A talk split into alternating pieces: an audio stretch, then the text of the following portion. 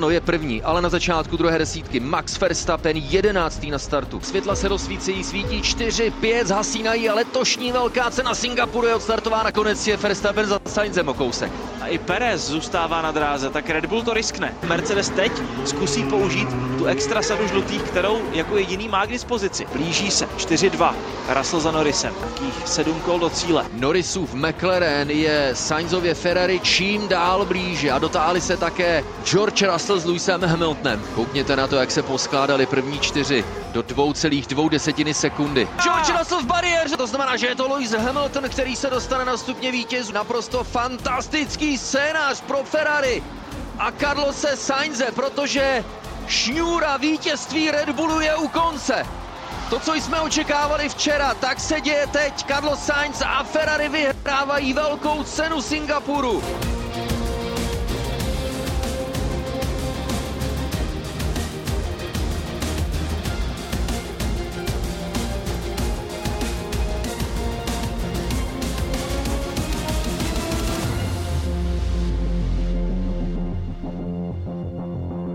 Jedno velké očekávání je u konce a s ním jeden velký příběh.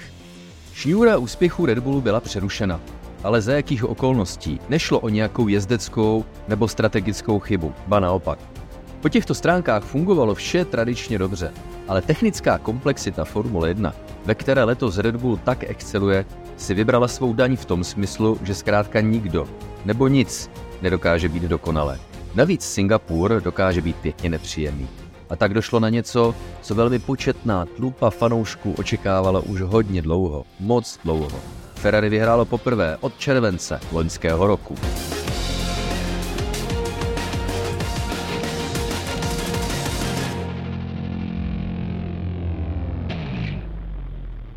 A s tím přichází také možná jeden z těch očekávanějších Insta z pořadů podcastů Multimagu Kolo na kolo, a společně s ním tradičně už skoro Tomáš Richter a Jiří Košta. Já tě zdravím Tomáši a zdravím posluchače. Který mi dá určitě za pravdu, ale já si myslím, že teď naši posluchači budou přitakávat, že to byla vzrušující, ale na poměry Singapuru obecně vzrušující velká cena, ale hlavně ten závěr, to bylo Enyo No, bylo to luxusní, ale mě to tak nějak připomíná tu myšlenku, jak by to asi letos vypadalo, kdyby tam nebyl Red Bull a bavili jsme se o tom celou sezónu, tak se to poprvé skutečně stalo a tím, jak je vlastně celý ten střed pole vyrovnaný a každý víkend je někdo silnější, tak přesně jsme teď měli možnost krásně vidět, jak to vlastně vypadá, když se boje přímo o vítězství v závodě. A to ještě musíme zmínit, že Oscar Piastri u McLarenu neměl ten aktuální aerobalíček a Fernando Alonso měl vlastně poškozené zavěšení po startu závodu, takže těch vozů mohlo nakonec bojovat o vítězství ještě více. Tradičně pro vysvětlenou posloucháte podcast eh, Multimagu Kolo na kolo, což je digitální magazín pro předplatitele Multimagu Kolo na kolo. Teď posloucháte eh, volně dostupnou první část Instapokecu podcastu Kolo na kolo, ta druhá prémiová, ta už bude pouze pro předplatitele a celý, eh, ta první půlka jako taková, tak vyjde navíc nebo vychází ještě s denním spožděním, tak určitě pokud nás chcete co poslouchat, ale i vidět, protože pro vás máme další pořady. Natáčeli jsme teď nedávno s velmi zajímavými hosty, jako je například David Novotný herec, což je, to bude ale Jirko jako jeden z nejrozhovorů poslední doby, na to se těším, pro předplatitele Multimagu, kolo na kolo, tak pokud chcete se přidat do naší komunity, tak na adrese ko, uh, hero, hero, hero, hero.co lomeno kolo na kolo, anebo pokud chcete po česku hero, hero.cz lomeno kolo na kolo fungují uh, obě. Ale my se teď pojďme věnovat tomu, co jsme viděli uh, v neděli.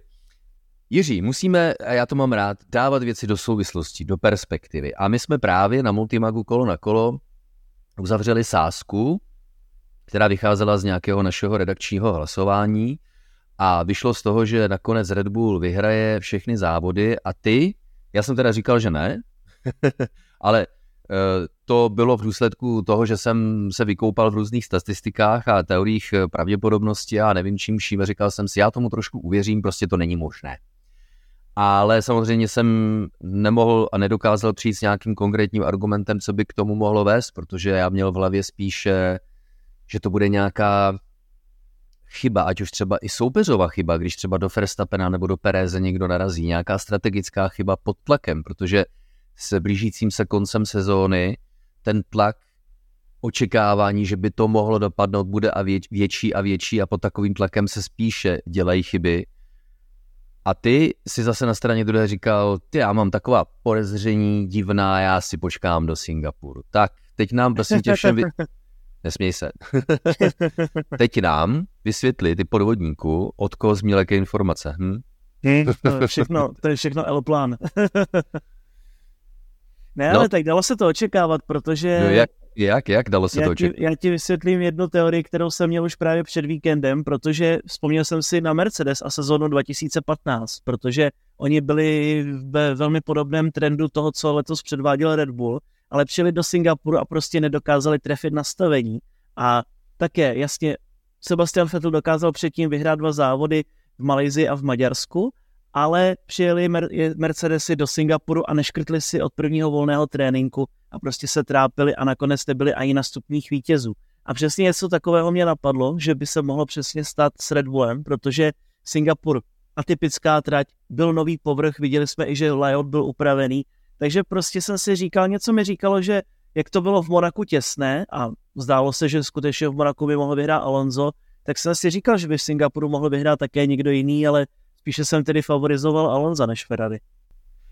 No, tak jasně, jsi trošku zaujatý, viď? ale jakkoliv Fernando Alonso je pořád rychlým pilotem, tak je zřejmé, když už se teda dotknul Alonzova zejména Astonu, tak je zřejmé, že Aston vývojově nestíhá už letošní sezónu a ty výsledky jako sporadicky už budou nějaké dobré, takže jo, jsi takový věčný optimista, viď? No, no, přece jenom ta městská trať si dělá Astonu daleko lépe než některé jiné okruhy, ale i v tom vlastně po pátečních trénincích to vypadlo, že Fernando Alonso nemá vůbec špatné tempo, ale nejelo to v závodě a sice se dokázalo podařit eh, vytvořit nějaká ta vylepšení pro Aston Martin, ale prostě viděli jsme, že McLaren přivezl v podstatě téměř C specifikaci letošního vozu a že Ferrari také hodně zapracovalo na voze, ale Aston Martin ten vylepšuje ale drobně, ale i když slíbili velké balíky úprav, tak prostě tyjo, ta vylepšení, která přivezli, nebyla, nebyla dostatečná. No, eh, je to ale Ferrari, které už před víkendem, neříkám, že bylo favoritem, to rozhodně ne, protože si myslím, že takový výkonnostní propad Red Bullu málo kdo čekal s výjimkou Jiřího Košty samozřejmě, ale eh, už před Singapurem se vědělo o charakteristice Ferrari, které není vůbec špatné v pomalých zatáčkách a v regionu maximálních rychlostí to má také dobré.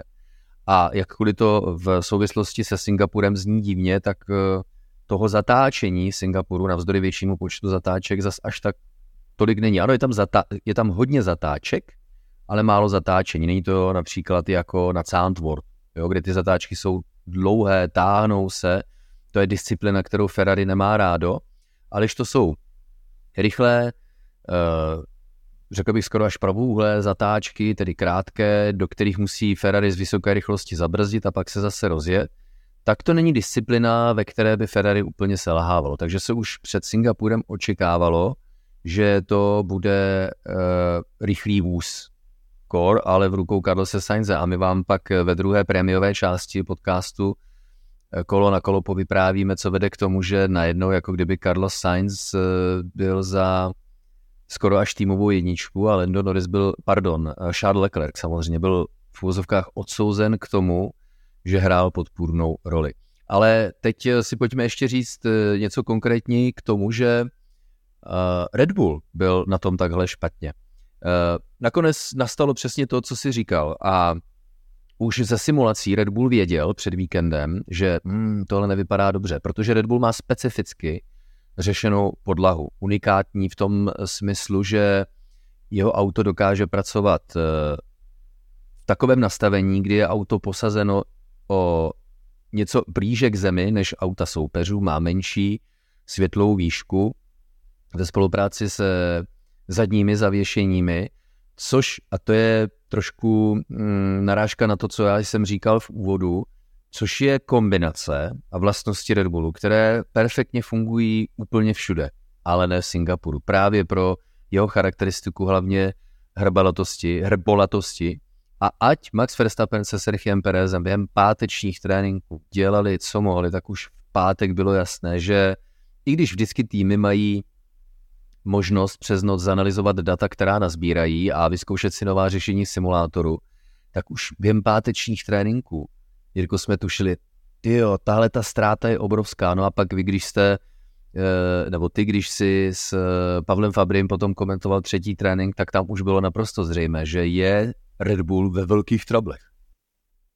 Ono právě to vylepšení samozřejmě může přijít i ze dne na den a nastavení se může také podařit zlepšit, protože právě přesně v Singapuru je to vždycky alfa a omegou a Mercedes také v minulosti se třeba trápil některé pátky v sezónách 2017-18 například, ale pak prostě dokázali na tu kvalifikaci se zlepšit a v závodě to bylo úplně už super a podobným principem vlastně fungoval Red Bull, protože jak se tak nějak postupně dokázali učit z každé té pasáže, tak dokázali ten vůz zlepšovat a oproti pátku a sobotě ten pokrok byl enormní. No a pak samozřejmě v závodě, jak ten závod postupoval, tak ke konci závodu byl Max Verstappen jedním z nejrychlejších na trati. Takže prostě je to dáno samozřejmě tím vším a to ještě můžeme být možná, nebo Red Bull může být rád, že to nebyl sprintový víkend, protože tam víme, že také to hrálo letos trable pro některé týmy, protože třeba McLaren se takhle zapikal, protože oni prostě si nestihli připravit ten setup pro závod a už se šlo rovnou do kvalifikace a do sprintu.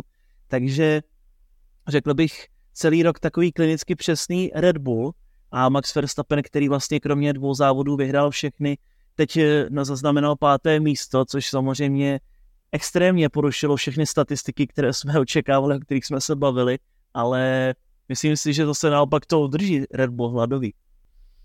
No a pokud eh, nejste úplně zainteresovaní v technických detailech a my půjdeme do hloubky, nebo naopak pokud ano, tak eh, v prémiové části podcastu zajdeme právě do hloubky těch technických problémů ve vztahu k samotnému okruhu, které Red Bullu přivodili problémy. Ale ty si teď narazil na pěknou eh, věc, že, nebo připomenul si důležitou věc, že Red Bull byl zejména v závěru závodu velmi rychlým autem. Pojďme si teď říct, něco na téma a možná vám to bude připadat naprosto bláznivé. Ale Red Bull nebyl daleko od šance, tedy Red Bull Maxe Verstappena v tomto ohledu, nebyl daleko od šance nakonec velkou cenu Singapuru vyhrát, eh, protože výsledek kvalifikace a pak samotný průběh závodu mu co hrál do karet. No ten první, ta první fáze samozřejmě ne, ale ta druhá už trošku ano. Protože tím, že se Max Verstappen se Sergiem Perezem. Red Bull se, Jirko, nedostal do třetí části kvalifikace poprvé od roku 2018. Chápeš, 2018, to mi teklo ještě mlíko po bradě, ty brďo. no, vlastně od Ruska, takže to bylo 103 závodů v řadě, kdy Red Bull postoupil do třetí části kvalifikace a takový vtipný moment přišel, protože Valtteri Bottas si dovolil trosit poznámku, že on dokázal sám osobně postoupit 104 kvalifikací v řadě do Q3, takže takový taky zajímavý statistický úhel pohledu a určitě také velký šok, protože přesně jak ty říkáš, my jsme s Pavlem komentovali i kvalifikaci a já říkám, no tak určitě Max Verstappen postoupil, o tom není ani řeč a pak najednou Liam Lawson, P10 a já úplně, what? Spadla mi huba, byli jsme všichni překvapení určitě. No a když už se na tohle narazil, kde to všechno začalo, viď? Při loňské velké ceně Itálie uh, musel Alex Albon na operaci s slepákem, zaskočil jej Nick De Vries, který pak uh, místo Lém Losna, který pak dostal angažmá, ale ne na dlouho, protože byl v letošním roce z Alfa Tauri odejít a zastoupil jej Daniel Ricciardo, který si zlomil kůstku na levé ruce při nehodě v pátečním tréninku na velkou cenu Nizozemska. No tak je nahradil kdo? Liam Lawson, který v sobotní kvalifikaci na cenu Singapuru porazil Maxe Verstappena. To jsou story, která nevymyslíš, viď? Ale nevymyslíš to, že prostě on byl nejlepším jezdcem Red Bull v sobotu, to by asi nikdo neočekával. A jak mě bylo hrozně líto a pořád mi je Nika de Vriese, že prostě ta jeho šance skončila strašně brzy, tak eh, Liam Lawson ukazuje, že jednak vzhledem k tomu, kolik má zkušeností, jak je mladý, že prostě De Vries skutečně asi neměl být na tom svém místě a že v tom voze je daleko více a když se chce, tak to jde, takže obrovský zářez a já si budu stát za tím a teď po Singapuru ještě více, že Lawson je nejlepší nováček od Fernanda Alonza. je to vidět, eh, že ta Formule 1 skutečně už leta jde tímhle směrem, že ti mladíci, které, kteří přicházejí a které si týmy vychovávají, tak jsou prostě perfektní po všech stránkách. Zmiňuje to zas a znovu v řadě předcházejících epizod a jak říkáš, Lem Losny je prostě jedním z nich, ale sobotní kvalifikace dopadla, jak dopadla a to znamená, že Red Bull se nedokázal dostat do Q3 a tím pádem do velké ceny Singapuru uh, nasadil zajímavou strategii. Zase opět, my tyhle ty podcasty schválně děláme s denním odstupem, abychom nazbírali jednak data, ale také ještě postřehy přímo eh, z úst u zástupců týmu, ať už to jsou šéfové nebo samotní jezdci. A jeví se tedy trochu logické, že Verstappen s eh, Perezem nasadili na start závodu nejtvrdší bílou sadu pneumatik. To znamená, že oni chtějí jet dlouho posunout ten svůj první a asi podle očekávání jediný pitstop hodně dozadu, aby prostě dokázali šplhat v pořadí vzhůru tak, jak ostatní budou stavět a pak přezují na měkčí pneumatiky a nějak to do toho cíle dosprintují. No, ve 20. kole eh, vyjel na trať safety car a prakticky všichni, všichni zajeli do boxu. A jediný, kdo zůstal na trati, tak jsou právě piloti Red Bullu, Max Verstappen a Sergio Perez. Jirko, ti mě tak zmátli, že říkám, tyjo, ty, ty tvrdé pneumatiky musí být v tak perfektní kondici, že oni si věří, že teď vyšplhají směrem nahoru, pak se to nějak zase roztáhne a vytvoří se v pořadí okénka, že když se uh, vyjede nebo když dojde na nějaký potenciálně další safety car nebo virtuální safety car, tak zajedu do boxu a třeba i pro červenou sadu pneumatik eh, v závěru, tu nejměkčí, nejrychlejší a zkusí zautočit na první místo. No ale po tom restartu se začaly oba dva Red Bully propadat dolů a já říkám, co ten Red Bull jako přemýšlel, protože se nakonec velice rychle ukázalo už po dvou, po třech kolech po restartu závodu, že naopak tenhle ten safety car jim ale ani trochu nevyšel.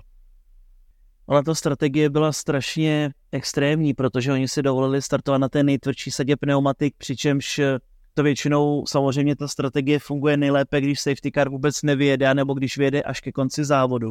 Což zrovna v Singapuru jako si asi málo kdo troufne, protože se očekává, že naopak ten safety car vyjede průběhu prvních třeba deseti kol a on skutečně vyjel poměrně brzy, poté co vlastně Logan Sargent trefil bariéru a poškodil si své přední křídlo.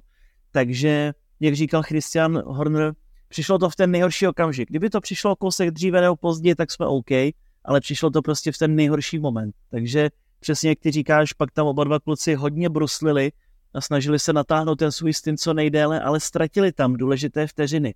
Jenže zase na druhou stranu oni kdyby jeli do boxu a nasadili by tu střední žlutě označenou sadu, tak by zase neměli ke konci závodu potřebné tempo, takže prostě se tak strašně zapikali kluci a nakonec z toho dokázali ještě slušně vít, protože můžeme říci, že vlastně Red Bulli vyjížděli téměř na posledních pozicích po té zastávce v boxech a ve finále z toho byly slušné body. Safety car byl na trati v důsledku kolize Logana Sargenta s bariérou a karbonovým úlomkům a přesně jak říkáš, oni kdyby zajeli do boxu teď, no tak se žlutou sadou, ale tou nedojeme do konce. A e, druhá varianta, která přicházela v úvahu, jsou dva pitstopy, jenomže na Singapuru se jezdí v boxech 60 km rychlostí, tím pádem ty pitstopy jsou hodně drahé. No tak prostě zůstali na trati, počkali a pak e, přišly technické problémy Estebana Okona a Verstappen s Perezem zajeli do boxu pro žlutou sadu pneumatik, tedy něco, co udělali Lewis Hamilton s Georgem Russellem tedy nasadili žlutou sadu pneumatik.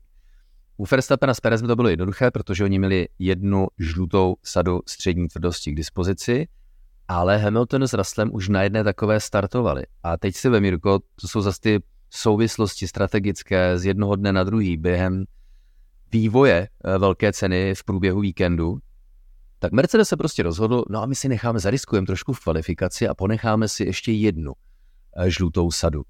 Nevíme, jestli budeme potřebovat, protože když to bude bez safety caru a bez čehokoliv dalšího, tak to bude jeden jediný pitstop, takže ji asi jako nevyužijeme, no ale přišla eh, okonová technická chvilka, bohužel na trať eh, vyjel safety car a Hamilton s Russellem jste, eh, už po druhé tentokrát a poprvé piloti Red Bullu Verstappen s Perezem nasadili žlutou sadu pneumatik, zatímco například Sainz, Norris, Leclerc a také George, pardon, také další piloti, kteří ale už nebyli mm, zapojeni do souboje o stupní vítězů, tak na trati zůstali. To znamená, že se na čele závodu potkali piloti, kteří stavěli naposled v kole 20. celkových 62 a pak ti, kteří stavěli kolem kole 40. a nasadili mladší, měkčí sadu pneumatik. A to je ta úžasná stíhačka, která se z toho stala. To je ten úžasný moment, pro který si řada lidí chválí a slyšel jsem ty názory a jsem za to rád, že to takhle vnímali, protože strategicky velká cena Singapuru byla úžasná, že se z toho stala nejlepší velká cena letošního roku. A tak ti, kteří jeli na žlutých pneumatikách, tak jeli a jeli a jeli. A když už si zmiňoval Red Bull, že ztratil uh, výjezdem safety caru ve 20. kole uh, nějaké ty sekundy, no tak Red Bull se chvástá tím, že jich ztratil 9 a 20. Jo, touhletou nepřízní osudu. Přičemž Verstappen za Sainzem, za Sainzem dojel do cíle s rozdílem 21 sekund. Zase jsou to takové, co by kdyby a na to se nehraje. Ale Red Bull tím obhajuje to, že no, kdyby jsme neměli takovou smůlu, tak možná bychom jako dokázali zautočit. Já osobně si to teda úplně nemyslím, protože Sainz jel hrozně chytře, ale když teď uh, pomineme Red Bull, u kterého si myslím, že to měl skutečně na dlouhou ruku, Max Verstappen tu šanci na to vyhrá, tak kdo tu šanci rozhodně měl, Jiří, tak je, nebo byl, buď George Russell, anebo Lewis Hamilton. To jsou věci, viď?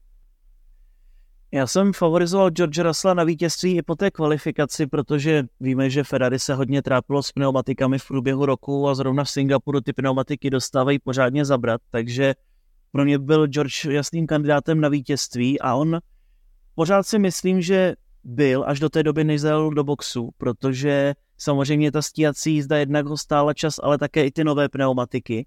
A On to říkal konec konců pak i Lewis Hamilton, že nepochopil, proč poslali George do boxu. Že u sebe to chápe, což chápu také, protože tam měl velkou mezeru a nebylo co ztratit, ale George ten vypadal daleko lépe v tom závodním tempu a více pohodlně, takže on vlastně vzdal druhou pozici na úkor toho, že byl čtvrtý, takže, takže vlastně se před ní dostal i Lando Norris, nejenom, že ztratil vlastně možnost zvítězit, ale ještě se potřeboval dostat zpátky aspoň na to druhé místo, to se prostě nedařilo, protože ty pneumatiky už nebyly v takové kondici ke konci toho stintu a jednak, jak také říkáš, tak Carlos Sainz dokázal skvěle manažovat eh, tu, svoj, tu situaci a dokázal vlastně tím, že držel Landa Norrise v zóně DRS, že se nedokázal George dostat ani před jednoho z nich. No a tak eh, zas na straně druhé dejme prostor opět eh, v podcastu, který je tvořen s odstupem Mercedesu, který říká, no ta naše data a naše čísla ukazovala, že ta žlutá sada pneumatik bude hodně silná. A jak tam, jak tam George Russell bojoval s Landem Norrisem, tak oni jsou skutečně přesvědčeni o tom, že kdyby Norris tak dobře za pomoci Carlose Sainze nebránil a dokázal George Russell Norrise předjet, že by pokořil i Carlose Sainze. Jenomže Jiří. S maximálkou na tom nebyl Carlos Sainz a Ferrari vůbec špatně. A zase je to z té kategorie eh, co by kdyby. A jakkoliv v závěru závodu byly Mercedesy hodně rychlé, tak já osobně si myslím, že by to Carlos Sainz člověče stejně ubránil. Jak to vidíš ty? Já bych úplně neřekl, samozřejmě to jenom nebudu kývat s tebou, ale asi úplně ne, protože v ten moment, kdyby předjel Landa, tak si skutečně myslím, že by Mercedes měl tu šanci předjet a hlavně by asi George šel do většího rizika možná, ale samozřejmě prostě Lando Norris má také motor Mercedes a převodovku a tak dále, stejně jako George, i když ta aerodynamika je trošku jiná, ale bylo to dobře sehráno. Prostě obecně to, co Ferrari udělalo, tak eh, si počínalo velmi dobře strategicky, dostaneme se k tomu později, ale tam u George vidím šanci. U Luise ne, protože i když byl Luis ještě rychlejší než George, tak prostě předjíždět parťáka, to jednak by stalo oba dva hodně času, i kdyby to byly týmové pokyny. Takže tam bohužel nebylo zbytí, ale myslím si, že George by vyhrál, no a bylo by to pravděpodobně George, Carlos a Luis, že by odpadl i Lando, kdyby neměl pomoc DRS. No jo, ale takhle by nehrálo, nevyhrálo Ferrari a děkuji opět za účast v anketě na mém Twitteru. Tak eh, když už v tom nebyl Red Bull, zněla otázka, komu jste to přáli více a drtivá většina nebo valná většina to přála Ferrari. Tak prosím tě, teď si je nenaprdni, jo?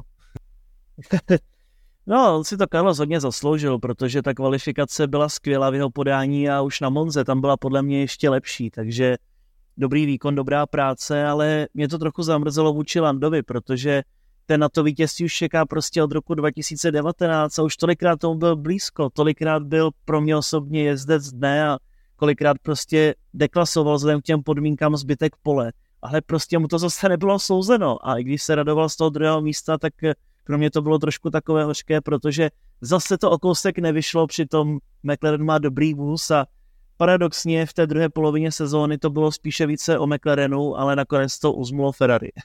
ale já si myslím, že to přijde. Je, je pravda, co říkáš, že ty příležitosti tady byly a ty příležitosti byly rosety už do poměrně velkého časového prostoru, takže už se to zdá být trošku frustrující čekání Lenda Norrise na první vítězství, ale Jirko, mě se McLaren strašně líbí. Po té, co zaškobrtli, tedy zaškobrtli, on, eh, to bylo pořádné zaškobrtnutí na začátku loňské sezóny, eh, pak eh, odešel technický ředitel, nebo šéf týmu vlastně, Andreas Seidl s technickým ředitelem Jamesem Key a já si říkám, ajajaj, to nevypadá dobře.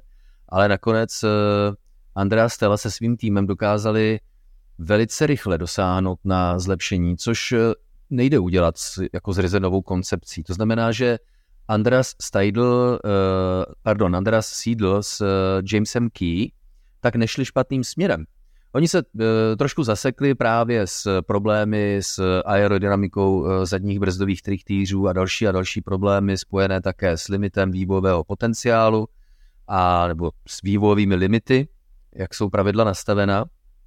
A pak přišlo v Rakousku to obrovské zlepšení, to znamená, že základ toho auta, který položili Andreas eh, Seidl a James Key, tak nebyl vůbec špatný a McLaren teď na tom staví dále.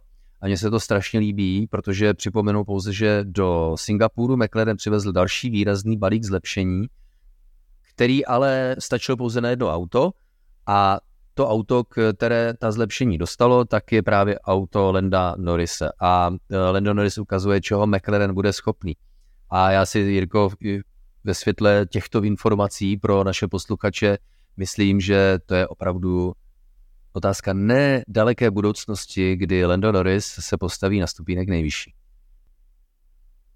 No, rád bych, aby to byla pravda, ale samozřejmě tohle už také řešíme nějaký pátek a vypadalo to hodně dobře právě v sezóně 2021 a ten čas prostě plyne a je to strašně těžké, protože McLaren sice dokázal zaznamenat eh, meziročně obrovský vzestup, ale taková, takový ten vůz, že by opravdu měl na vítězství, že by byl konkurenceschopný za normálních podmínek, asi ne, nebude ještě hodně dlouho takže spíš bude muset Lando doufat v nějaký svoz zbytků, že když to na něj padne, i když samozřejmě, jak říkám, on sám předvádí skvělé výkony, ale bohužel jenom to nestačí, je pořád potřeba ten vůz, takže byl bych rád. Ještě si myslím, že v Brazílii bude příležitost, protože tam vždycky McLaren dokázal v posledních letech něco vymyslet. Takže možná by v Brazílii mohlo Lando ještě překvapit a nakonec to vítězství uzmout, ale prostě čas plyne a obávám se, že to přijde až v příštím roce. Ale může být, jo, objektivně může být, protože uh, tuhle tu uh, volně dostupnou část podcastu pojďme završit eh, tím, že uh, odpovíme na četné dotazy uh, našich posluchačů v tom smyslu, že no tak a teď se to zlomilo teda, navíc FIA zavedla nebo znovu oživila technická nařízení ve vztahu k určitým flexichováním aerodynamických prvků na různých autech a tím pádem si to někteří interpretují tak, že právě na to doplatil Red Bull a proto je takhle špatný. Ne, ne, ne, s tím to nemá vůbec nic společného. A to znamená, že už eh, o nadcházejícím víkendu v rámci Velké ceny Japonska očekáváme, že se Red Bull vrátí zase do té své formy, ve kterého jsme viděli v průběhu celého roku, ale ta konkurence například v podobě McLarenu, v podobě Ferrari, v podobě Mercedesu je krůček za krůčkem pořád blíž a blíž. A ano, nemusí se to odehrát je ještě letos, ale věřím, že na začátku příštího roku, kdy zase týmy nasadí velké úpravy. A tím, že je Red Bull v podstatě si myslím na vrcholu, on bude pořád ladit, ale tím, že je na vrcholu uh, toho svého technického fungování, tak nemá tak velký potenciál uh, zlepšovat se takové rychlosti jako ostatní týmy. Takže jestli přijde nějaká taková příležitost letos nebo až příští rok, ano, může se stát, že to bude až příští rok, ale e, i kdyby, tak prostě ten směr je takový, že Jirko, co kdyby to už bylo v Japonsku a není právě taková nejistota, takové očekávání super, že si nejsme úplně stoprocentní jistí, jestli jako Red Bull bude dominovat tak, jak před Singapurem? je to možná trochu zbožné přání, protože samozřejmě já bych byl rád, aby ta konkurence byla vyrovnaná, jak říkám, celou sezónu, ale myslím si, že zrovna v Japonsku to může být dost drtivý double, protože to jsou přesně charakteristiky okruhu, které Red Bullu vyhovují, prostě rychlé zatáčky, celkově takový rychlejší okruh, takže a nízké obrubníky zejména, takže tam by to mohlo fungovat hodně dobře pro Red Bull a mohlo by potvrdit zároveň i titul mezi týmy, takže samozřejmě, abych byl radši, kdyby to bylo vyrovnané, jako to bylo teď v Singapuru, ale může se stát, že to bude spíše dominantnější víkend, jenže zase samozřejmě v Japonsku také počasí někdy hraje svoji roli a může klidně pršet. No tak takhle strategicky z pohledu uh, i Red Bullu a Ferrari a hlavně i týmu McLarenu a Mercedesu probíhala velká cena Singapuru.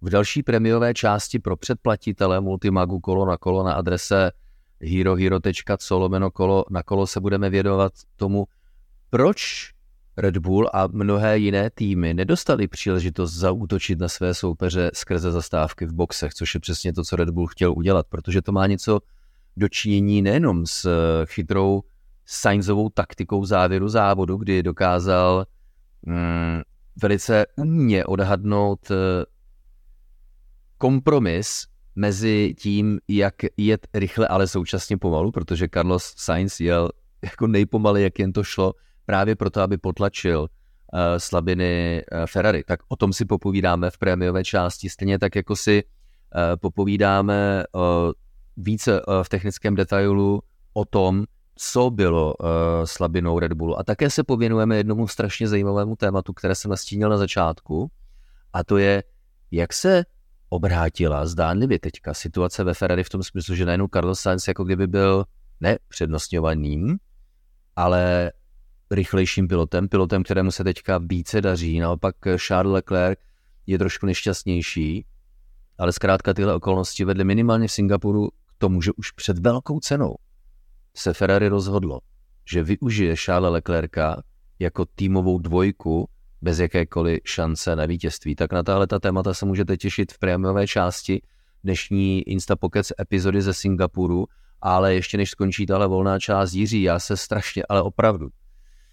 Prostě Severní Morava, Ostrava je special a my když jsme plánovali a designovali eh, naše tour kolo na kolo okolo Česka, tak samozřejmě Ostrava eh, nesměla chybět. Často se také třeba ptáte, proč nejsme v Brně, ale ta myšlenka je taková, že my v letošním roce spolupracujeme s, se sítí Multikin Cinestar, takže jezdíme po kinech Cinestar, právě proto také pojedeme ještě do Ostravy, do Plzně a do Hradce Králové, do Cinestaru, bohužel v Brně Cinestar není, ale nebojte se vlkanic, i do Brna se výhledově podíváme, máme už nějaké myšlenky, přemýšlíme o tom, jak to vymyslet, ale každopádně tento čtvrtek se těším eh, na setkání s vámi společně s samozřejmě Jiřím Koštou, Pavlem Fabrim, s kluky Jiřím Šimkem a Davidem eh, Salomonem, kteří také přijedou, no a jako hlavním hostem tam bude si myslím, veleznámá hvězda a showman a moderátor a herec eh, Michal Kavalčík, tak to samo o sobě už slibuje velmi zajímavou, atraktivní a hlavně veselou podívanou. Je vyprodáno, za to moc děkujeme, takže si Jirko strašně moc těšíme, pevně věřím, že jsi na tom úplně stejně. A je to jediná tour, Jirko, nebo je to jediná zastávka tour, kde zůstaneme přes noc. No, protože je stodolní, tak to nemůžeme přece vynechat. na, na, to už jsem, na to už jsem starý, kámo. Na to už tak, jsem já starý. to, tak já budu pít i za tebe teda, no, co se dá dělat. Takže se moc těšíme, děkujeme za to a u dalších zajímavých uh, obsahů uh, Multimagu kolo na kolo rozhovor s Davidem Novotným vyjde ve čtvrtek. to bude strašný trapas pro mě, pro Davida ne, ale pro mě ale věřím, že vám to přijde zajímavé. Takže eh, se pojďme společně těšit nejenom na Ostravu, ale hlavně také na velkou cenu Japonska, která se jede příští víkend a po ní zase samozřejmě přijde Instapocket z Japonska jako prémiový podcast Multimagu. kolo na kolo. Do té doby si to užívejte a ať už fandíte komukoli, tak samozřejmě vám přejeme, aby to dopadlo podle vašich představ.